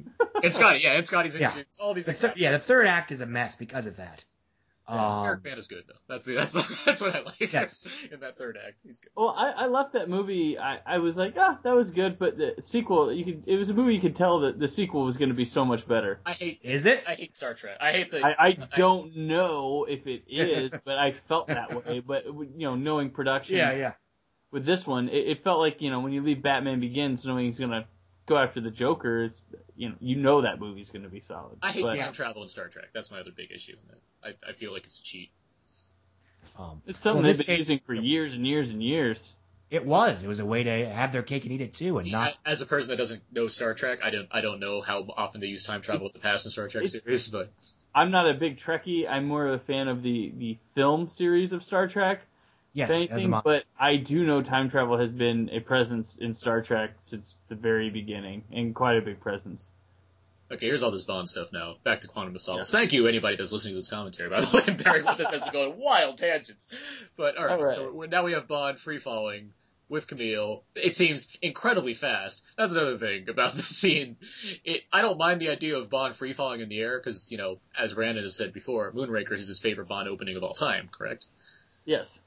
But there's a velocity factor that I just feel is completely unbelievable. Oh, they should be dead. Like the the the the way they show them falling is just so fast, which I guess is fits the theme of this movie. But it just it just defies any kind of logic at this point. Get your heart racing. As much as Bond has defied logic in the past, I mean that's Yeah. in which I mean, in a movie that's in a pancake. movie that seems to be technically grounded in some sort of reality. It seems like that was. That was pretty uh, wild for them to fall from a plane like that and you know live. Yeah. I thought it was fun. Okay. um, what's the other thing? Oh, the game. The Quantum of Solace game I like more than this movie. The chief reason being the Quantum of Solace game has a lot is more focused on Casino Royale than Quantum of Solace. That's interesting. It's Probably yeah, got better editing too. it yeah it does. It's the game literally like you you play through the first couple levels and you get to that scene where you fall in the um the airplane. and then it just does like an entire flashback to almost all of Casino Royale, and Oh. it's like, all right, and it because it's like using the Modern Warfare engine because Infinity Ward made, or Activision made that game, like it feels like a Call of Duty game, and it's like it actually plays pretty well, and it's it's not Goldeneye, but it's still fun, and it has all these great iconic scenes from Casino Royale in it. And I'm like, all right, I'm really into this. And then then it gets back into Quantum of Solace story, and I'm like, all right, all right, all right. just saying, throw throw the shout out to a video game movie transfer that you know worked for me well enough, just because of how good the movie it was representing was. Getting back to our tangent from a few minutes ago, Wolverine is a phenomenal video game. it is. I'm actually excited for the Wolverine, at least partially because of the video game spin-off. Yeah, it- yeah, yes. Wolverine is an amazing video game. The the the, the X Men Origins Wolverine Yes. game. That game is awesome. I love that game. It's God of War Wolverine. It's incredible. It's everything that you'd want in a Wolverine movie that you could never have because it's Yes. M rated. It, you see everything that Wolverine's capable of in terms of the kind of gore that he can give off in that in that realm. Uh, it's a very cinematic game too. Yeah, the story has a nice framing device. Because we have another rare rarity of rares here, an actual character scene with dialogue and conversation. Yep. Where she explains. I've her- actually I actually really like this scene. Well, I like it because, you know, in most movies where you have a character avenging the death of their father, you know, the father's presented as saint-like figure, and Mirror's like, no, he was a monster, but, you know, He killed still my dad, and I want to get the guy that killed him. Um, Bond girls with purpose, yes. But but you know, it's not as good as you know ones that sing, sing underneath the mango tree. I still prefer Ursula Andress over Olga Kurylenko. I I'll be the guy that is blasphemous and say I prefer her. As do I. No, it's, uh, Andress never did anything for me. This girl had her father killed and does something about it. Yeah, okay. I, I will say I liked Olga Kurylenko in Centurion because she had her tongue cut out. Centurion was awesome, but we'll, we'll I won't go on about All right. that. well, it has so many awesome things. You have you have the Fassbender factor, which is automatically a win. it also lived many childhood sword fighting fantasies of bloodshed It right does. off the bat. I was like, wow. It's another. I, I'm a big Neil Marshall fan, and he always. I like the way he shoots action. That's, in Yes. his he makes his graphic violence count and feel like it hurts. I'd be curious to see what his version of this movie would look like. Actually, Probably R-rated. if you if you if you put him on a leash a little bit and make him make a PG-13 movie, I'd be curious to see how he make how he make a Bond movie. You know, a lot of these times with these PG-13 movies, when you could tell it used to be an R, some of the implied violence is far worse than if they would have just shown it. Oh yeah, there's a cou- what's the one that um, uh, actually not even an action movie but a horror movie. Drag Me to Hell. The uh, Oh. Sam Raimi's Drive Me to Hell is a perfect PG-13 movie, but um, the, the the the unrated cut of that movie, I don't like that version, even though it has more blood because it looks really like they. It's really CG and bad and stuff, opposed to the PG-13, which implies a lot of the horror, which I really enjoy. Oh yeah, I mean it's, it's I and I think that film actually one of the reasons it didn't do that well at the box office is because everybody assumed it had been horribly compromised for a PG-13. I saw that movie frankly really early, um, at a, a at a test screening, oddly enough, and it was you know basically the final cut for all intents and purposes. And no, it didn't need to be R. It was a very scary and you know not gory but kind of gross and slimy PG-13. horror Oh yeah, film. it's a it's a Raimi film. Oh, it's a yeah. Raimi horror film, and it feels like it, regardless of it being It's the Evil Dead's cousin. It is. Yeah. This is the indie fan club. All those guys up there. Okay. They can't. just want water. They're the uh, they're the Rango reenactment troupe. Oh boy. uh, Rango. I like Rango. I love I Rango. love Rango's one of my favorite movies that of last year. Yeah. China, Chinatown with lizards. Come on, Sign me up. let's do this. Uh, I just can't wait till they do the two Jakes and Rango two. You'll wait 17 It's years. The two Jake, the two the two rattlesnake Jakes, yes. Two Bill Nighys for one. Uh, I have to say, there's it's while most of the cartoons have been pretty good, there haven't there with the exception of Paranorman, which I think is pretty terrific. It's been a pretty eh year for animation so far. I would agree. I liked Wreck It Ralph, but I didn't love it. I liked Madagascar. I didn't love it. You know, and, and I I didn't like Brave at all. I would agree because Paranorman's a movie that stands out to me while the other ones that I've seen Yeah. this year, they- unless I'm not thinking of one, which I don't think I'm Yeah. not. All I think all I've seen is Paranorman animation wise. You got the best of them. Um, I'm happy. I'm happy. Sorry, I'll keep going to Paranorman. Paranorman's a movie I saw the trailer for a year ago, and I was like, I want to see this, and I'm happy that it delivered in spades for me. yes. Unlike Prometheus for most of us.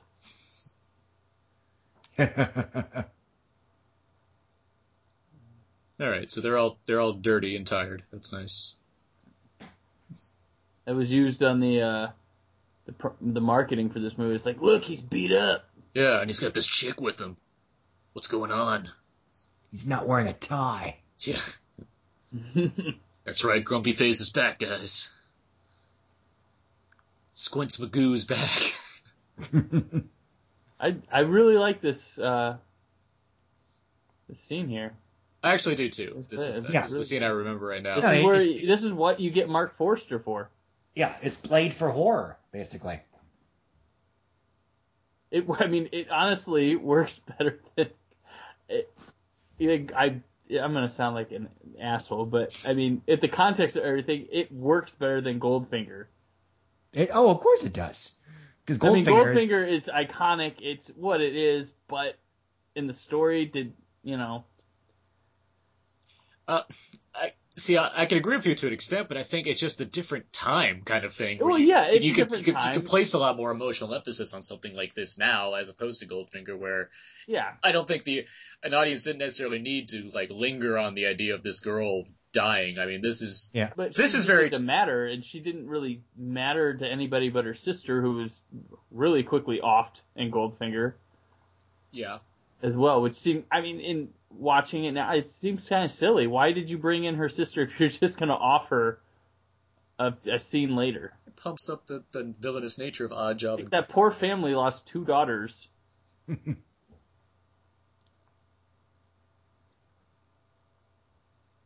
I mean, I, I, I mean, yeah. I'm just gonna. I'm. The I'll, impact I'll, of this. I'll, I'll is- argue for the different mindsets of the films and the times that they're in. That's the only thing Yeah, I can put forward. the times that they're in, but because this is obviously very tragic. It is very sad that this person died this way, and given the rough and tumble nature of this movie versus Goldfinger, which is a movie that you know has it has that ability to, to kind of wink at itself. This this movie doesn't, and so yeah, you're able to treat a scene like that with much more seriousness and yeah, a horrific kind of tinge. Also, Bond just beat up everybody in that elevator, and that was that was pretty cool. Pretty cool. And I like what he does here when he sneaks around. Yeah. Very Bond. So let, let's say in the second hour, or a second hour, as if there were two. Uh, the the second half of the film, he's a lot more Bond than he was in the first. I yeah, I, I'll agree with that.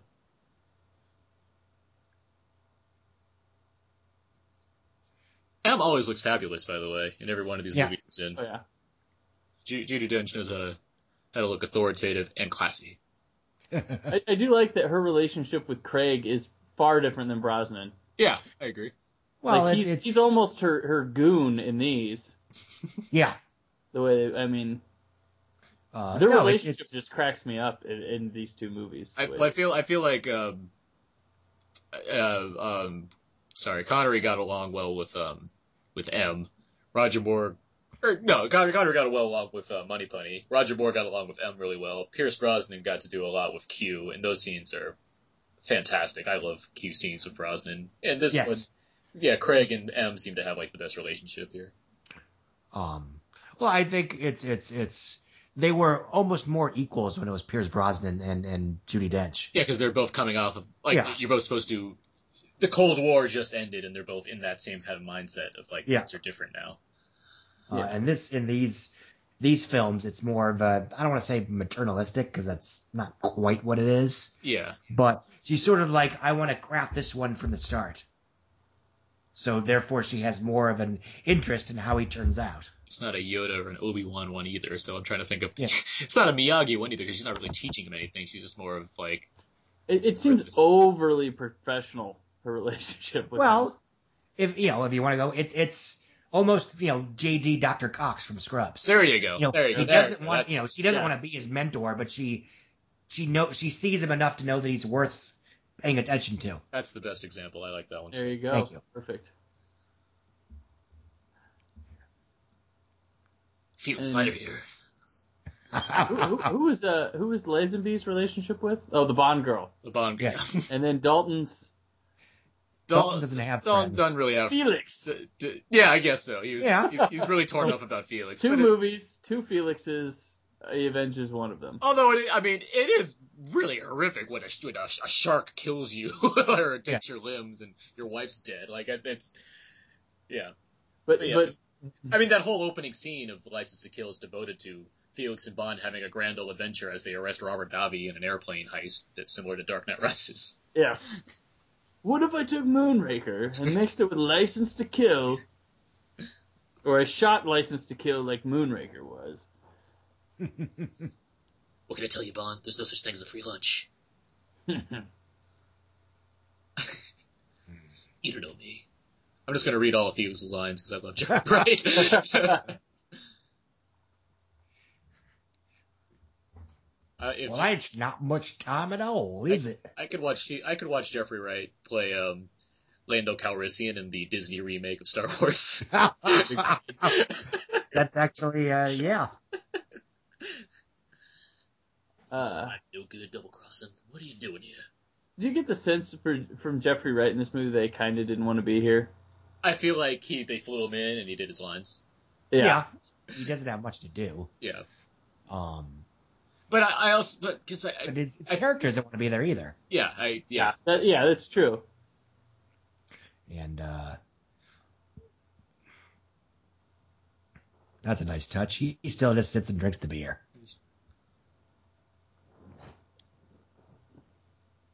I told him what I had to.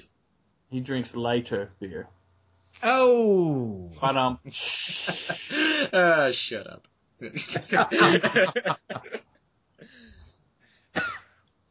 I, hey, but, Con- uh, Connery says, "Hey," or was it Roger Moore in Live and Let Die? When it's like, "Oh, a genuine, genuine Felix lighter," when he's handed a lighter. and now we're off to the relatively subdued action climax, which has the dumbest hotel ever. Let's just fill this thing with like propane tanks or whatever it is. I always give, I give this credit because it feels like a Bond hideout. That's what yeah, it does. It it feels does. like a Bond Oh, yeah. hideout for sure. And they they'd never done one in a desert. He wanted uh Forster wanted the Swiss Alps, uh, like on Her Majesty's Secret Service, but uh, production cost, you know,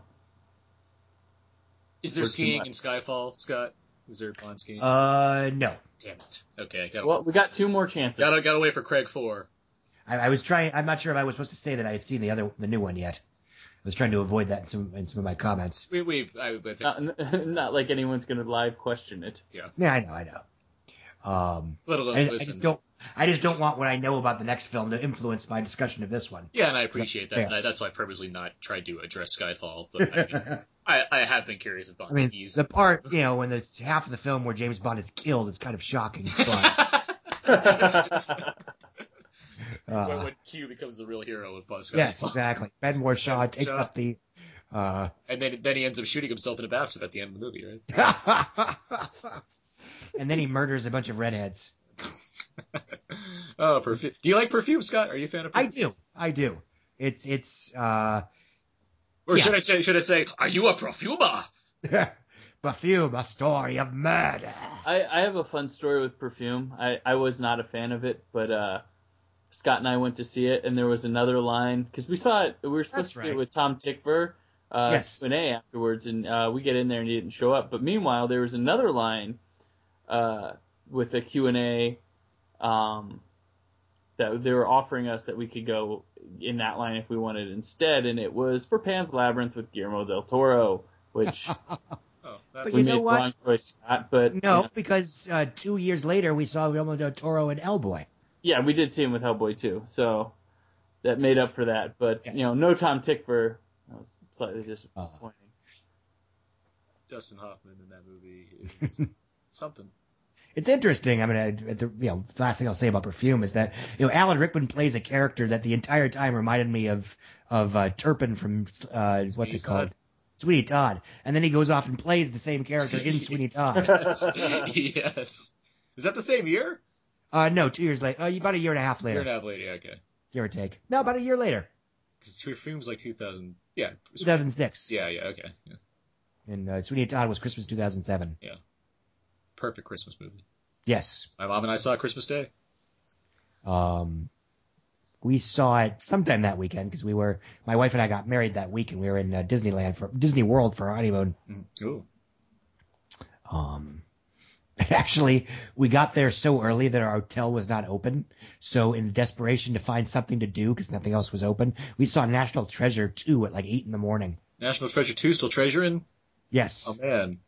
That's a that's a movie. Yes, it, it was a movie. Yeah. yes. Helen Mirren and Jon Voight swing on vines in that movie. Yes, they do. Um, Only matched by Shia LaBeouf. Let's get back to Bond. The um, Yes, Bond, we're, yes. we're in the whole, you know, the Bond villains interacting with the evil general. It's part of the story. Classic part of it. Actually, I think this happens a lot in Bond movies, right? The, The evil rapey general. evil rapey Yes. general and the Bond just, villain. just make sure you want to make sure you actually want to see him killed. He gets a raping right before he's killed. Uh, you know what they say: you get busy raping or get busy dying, right? That's the Well, he did both. Yeah. Um, and I, I, I love that there's nobody else in this hotel other than those, you know, handful of people. Hasn't opened yet, right? That's yeah, true. yeah. I think it's yeah, it's like uh, yeah. They're wondering how they're going to attract people to stay in the middle of the desert. You get to pu- you get to parachute in. yeah. and there's no smoking in this hotel. We we have live entertainment from Jack White and Alicia Keys every night.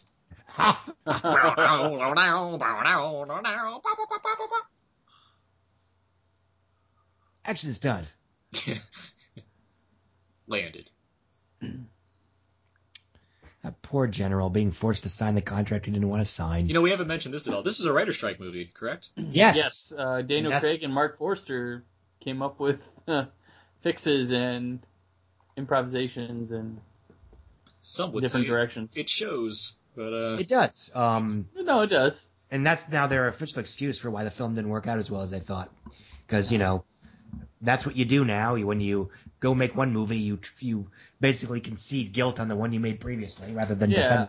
But that's Uh, yeah, I think I I don't like that approach. To Yeah. sell the next movie, you got to bash the previous right? one. That's I always had problems with Ocean's Thirteen because of that. Because I liked Ocean's Twelve a lot more than most It's people like did. yes, we like, may have thought it was a bad movie, but did you really? I mean, there's movies where you you know it's bad, but then there's this you know disingenuous thought that you know Daniel Craig is like, yeah, Quantum of Solace wasn't it great? No, I, I'm pretty sure he probably thought this was gonna be better received than it was. Well, and of course, the classic example is, you know, how Disney spent the entire marketing campaign of Pirates of the Caribbean on Stranger Tides trashing the original, the first two sequels. Yeah, really? And then Oh my delivered God. in a godly awful film. Speaking Oh. of films that don't look like they cost $250 million, oh Oh Oh, oh oh my god. Yeah. Oh wow, yeah, Tides. Oh, that's that's a bad movie. that final final action sequence looks like it just screamed that it was on a set. There's action in that movie? I fell as- I Or- fell asleep. or the final series of events. I was Yes. in that movie in IMAX 3D. I fell asleep in a little bit of it. Oh. Um, That hurt. no, it's, it's, it's shameful. At some point, people will realize that Rob Marshall is a bad director, but not yet. Um, uh, Does this movie have Heineken in it? uh, I don't know. Is this I, I don't know beers. was this I know the, was, was Casino Royale had it, but I don't think this one did. It I'm may trying, be. to, I'm trying to remember if I remember because I Why I are know- there hydrogen tanks all over this hotel? It, yeah, I'm I- sure the video game level of this is awesome, but it's it's it, it's kind of annoying actually because Oh. you know, fire's never fun in video games. but uh, um, I'm trying to think because I know Skyfall. I've heard plenty that Heineken's sp- no no vodka on the, on the Skyfall because it's Heineken. But I'm trying to I'm trying to remember if I remember hearing something similar about Quantum of Solace too. Like, okay, now we're getting to the yeah. Yeah. Now this guy just goes ape shit, and I, you know, yes, I don't buy it. It's one of the weak points of the film. There it is. It's- There's the yelling. Oh my god. He's it's self defense. He knows if he lo- stops, he dies. He seems more like a weasel that would try to sneak out than Yeah, I I'm just gonna go after Bond. It, and this is that kind of thing too, where it's like Bond's been kicking ass throughout this entire movie, and now like this what four foot two guy comes up and acts and like suddenly Yeah. Matt Bond is no match for him. Ah. See, I, well, this fight, you know, is what it is, but the, the other one's what has the good payoff. The Camille versus General. Well, that Rafe. one, you know, it matters more. It's an emotional Yeah. fight. Oh. So And I like that they don't chicken out. They actually let her kill him. They don't do the whole wah wah vengeance won't solve anything. And not just kill him, but like he's he stabs him quite a bit before he Yes. actually dies. yeah, Like, come on, Bond. What are you swinging and missing at this guy? Because only because he's too short, I have to imagine. But like, well, it's like when you pick, uh, saw that what one. was it, Odd Job and Goldeneye? Yeah. Uh, uh, Yeah. yeah. Goldfinger. Yeah. No, no, I mean when you pick the game Goldeneye, when you pick on. Oh, anyway. you pick Oddjob, which is a weird choice. It's like, hey, we have Nick Nack and we have God Job. Let's mix them together. Like, what's going on there? Which annoys me just because everyone now forgets that Oddjob is actually an physically imposing person because they think of the Goldeneye game. Yes. Why is he not dropping him?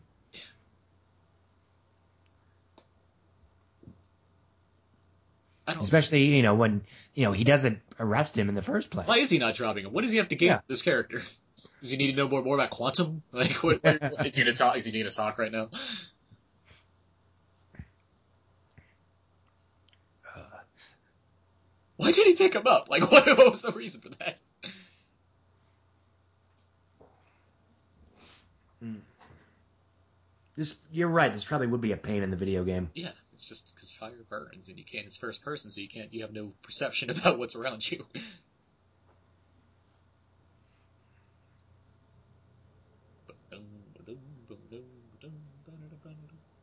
Oh, I found you. Thank God.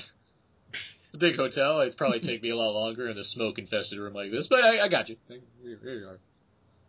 We should probably get out of here.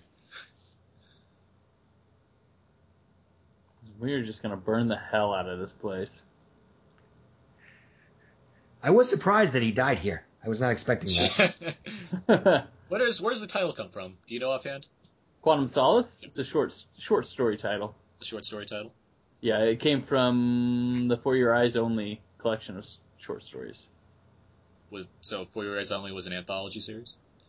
Uh, yeah, it, they had he had a couple of short stories. The other one, uh, books. The other one was uh, two of them actually. The other one was called Octopussy and the Living Daylights. Guess which movies got those titles? Um, but uh,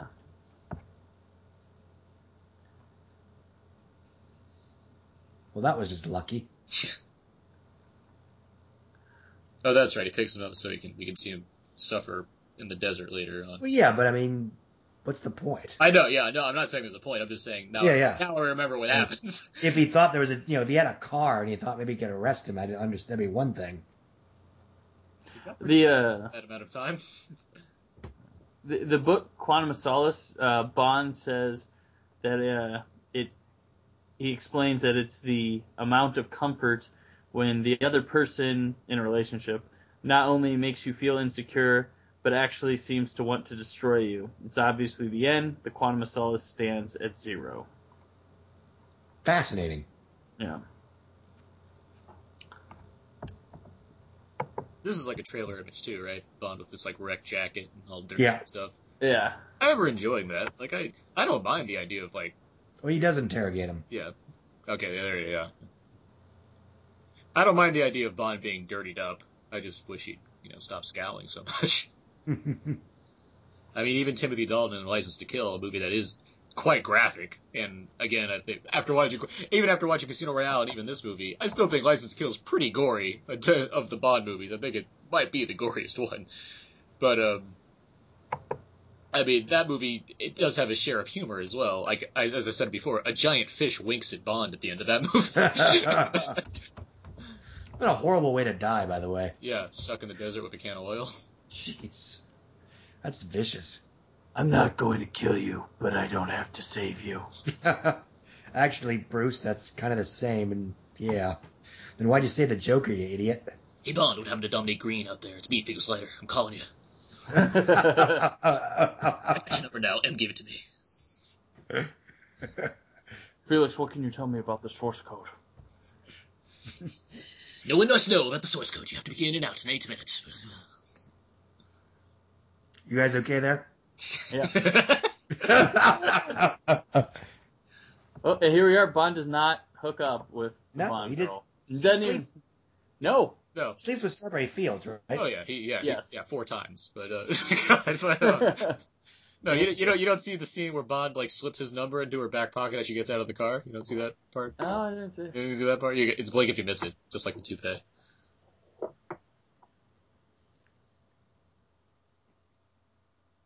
Who is this still David Arnold doing the score for this movie? By the way, Uh, I I don't know. it is. Yeah. Yes, it is. I got to see it now. Yeah, it is.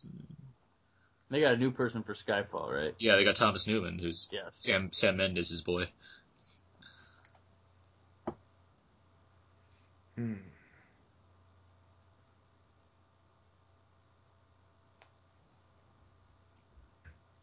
It's pretty. It's pretty quick, but he's he completely slipped her, his number in there. Well, in, with Marc Forster's editing, they probably just had sex. Yeah, yeah it's next to the car on the way over. That's what it is. They're driving. It's like this is a long drive in the desert. Want to get on me right now? There's no no other cars here because we're all you know on sand. Thank you, title card. Yeah, where are we? There you go. Gotcha. Uh, it's just you know fancy fonts and things opposed to like the standard. I mean, yeah, I get it. They're diversifying, but still, it's like They're informative and pretty. yeah. this does. If you want to look at this as one big film, which I guess many people do, and it's a way to accept it, it does kind of make it circular too in terms of Bond starts in a dark room with a gun at a desk. Mm-hmm. Yes. Yep. Uh, Except he doesn't, you know, brutally kill two people in the opening sequence, in the end sequence of this film, but instead spares the lives of two people. Because he's Oh. learned. Because he's learned exactly like I like in Casino Royale. He's like, he's like, oh, that's learned. like he's like, he's like done, and then like things, even worse things happen to him at the end of that movie. no, I, I like the end of this film. It's an unusually, you know, it's unusual to have a Bond film that basically ends on, you know, with basically an emotional climax like this. You know, where it's not, you know, there is more after the, you know, villain's hideout blows up and the villain gets, you know, falls to his death or whatever. Um, I mean, with the exception of arguably Her Majesty's Secret Service and, and, I don't know, maybe Casino Royale. I mean, I think it easily Under Majesty's Yeah. Service is. Yeah. Well, uh, Casino Royale has a, a brief, you know, declassifying moment with a little tag at the end. yeah. Well, even Casino Royale, Casino Royale more is like an extended kind of ending sequence, and then you realize, oh nope, there is more action to come. Like it, Yeah. that movie's just it's it's the epic Bond. Like Yes. Well, Oh, it's, it's uh, with the exception of well, it's, no, no, it's about three minutes shorter than Skyfall. Uh, but of course, the longest is still just because of you know Imagine Secret Service, which back in those days with credits were you know two minutes long. Yeah, and but that movie does also have. If you, made that movie now, there's a whole like middle of that movie that could be trimmed down Oh considerably. Yes. yes, yes, yes.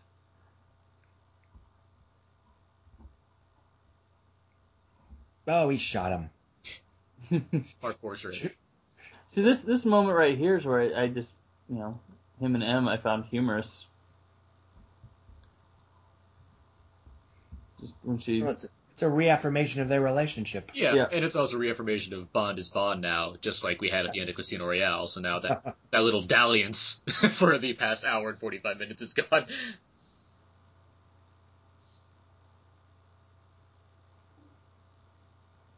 Mm-mm. a very Bond Christmas.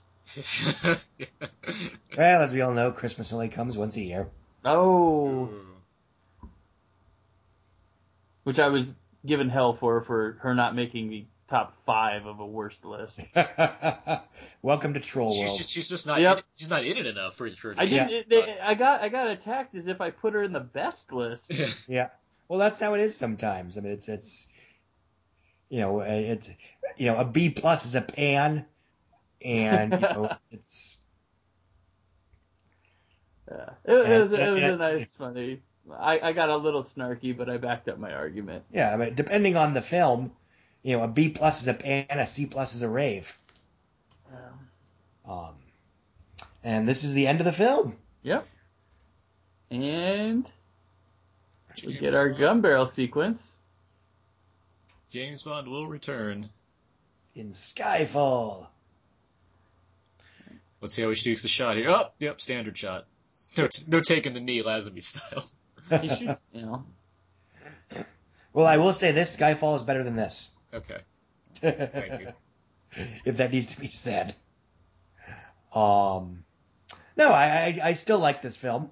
I understand. You know, I do understand most of your complaints. And I can't entirely disagree with them.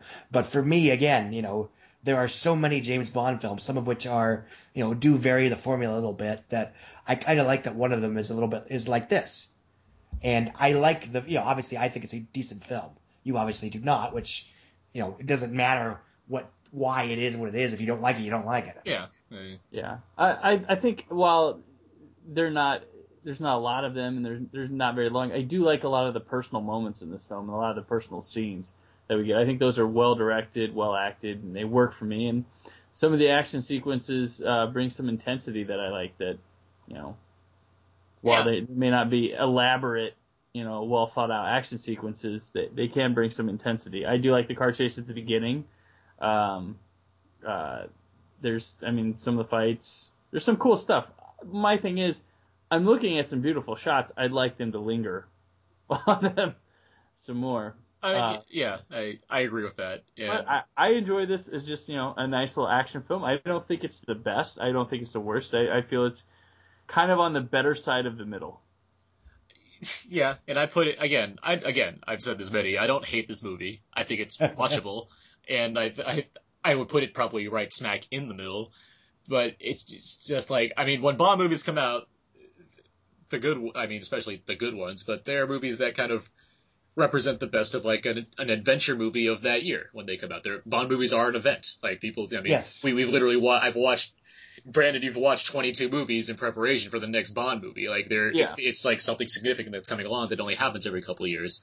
And Quantum of Solace, given when it came out and given what it's coming after and given the capabilities of these kind of movies nowadays, like it didn't feel like the event of that year for me. I had other movies that year that were just fantastic. I mean, I had what what's that's 2008. I had my Dark Knight. I had I mean, there's a lot of good movies that year. Yeah. I had my yeah. So I mean, I I had my movies that fulfilled what I would expect from a Bond movie that year already, and this movie didn't match up to that, nor did it match up to the movie that preceded it, nor did it match up in my eyes to what I want in a Bond movie. Fair enough. I mean, everybody has uh, completely differences, complete differences in what they want in a Bond movie. For someone like me, I'll say, you know, I enjoy Live and Let Die, where I'll see someone say it's one of the worst movies in the series. I don't see it, but I'm looking for different things in the Bond movies.